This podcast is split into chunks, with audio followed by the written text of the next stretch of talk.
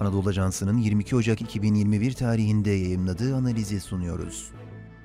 İstikşafi görüşmelerin başarısı Yunanistan'ın iyi niyetine bağlı.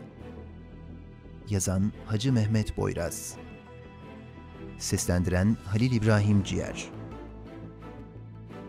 Son zamanlarda sık sık gündeme gelen istikşafi görüşmeler diplomasi terminolojisinde en az iki ülke arasındaki siyasi, ekonomik veyahut diğer alanlardaki sorunlara kalıcı çözümler bulunması ya da en azından sorunların daha fazla büyümemesi adına yürütülen görüşmeleri ifade etmek için kullanılır. Bu görüşmelerdeki temel prensip taraflar arasındaki sorunun ya da sorunlar dizisinin sahada değil, masada diplomatik yollardan çözülmesidir.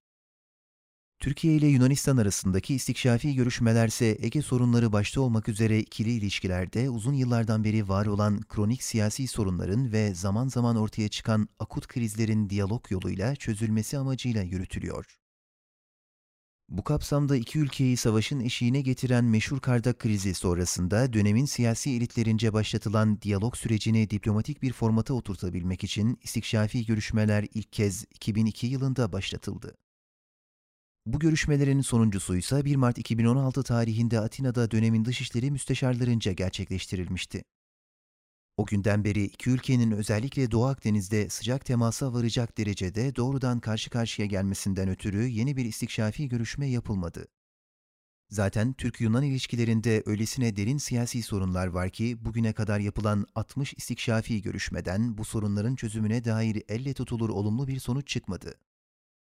Fakat iki komşu ülke arasındaki ilişkilerin son yıllarda her geçen gün daha da kötüye gitmesi üzerine taraflar en azından gerilimi daha fazla tırmandırmamak için 25 Ocak'ta yeniden masaya oturma kararı aldılar.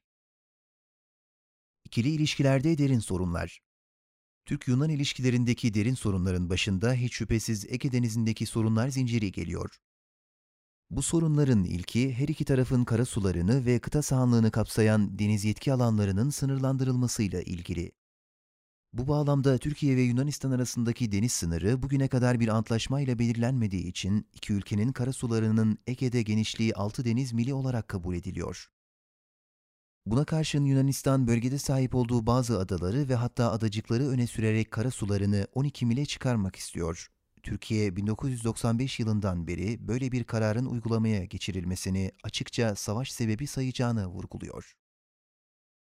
Ege'de Türkiye ve Yunanistan'ı sık sık karşı karşıya getiren bir diğer sorun 1923 Lozan ve 1947 Paris antlaşmalarıyla Doğu Ege adalarının silahsızlandırılmış statüsünün ihlaliyle ilgili. Bu antlaşmalar kapsamında Yunanistan ilgili adaları silahsızlandırmayı taahhüt etmişse de son yıllarda adaları silahsızlandırarak açıkça mütecaviz bir politika izlemeye başladı. Öyle ki sadece 2020'nin Eylül ayında Yunan hükümeti bahsi geçen anlaşmalara aykırı şekilde Meis Adası'na askeri unsur konuşlandırdı. Sakız Adası'nda askeri tatbikatlar düzenledi, Limni Adası'nda atış eğitimleri icra etti ve aralarında Rodos'un da bulunduğu bazı adaların etrafında hava tatbikatları gerçekleştirdi. Türkiye ise Yunanistan'ın bu mütecaviz politikasına mütekabiliyet ilkesince cevap vermek için bölgeye askeri unsurlarını yönlendirerek caydırıcılık teşkil etmeye çalışıyor. Sadece yukarıda bahsi geçen üç sorun bile birlikte ele alınıp değerlendirildiğinde Türkiye'nin bölgeye dair önceliğinin kendi egemenlik haklarına zarar verecek bir durumun ortaya çıkmasını engellemek olduğu anlaşılıyor.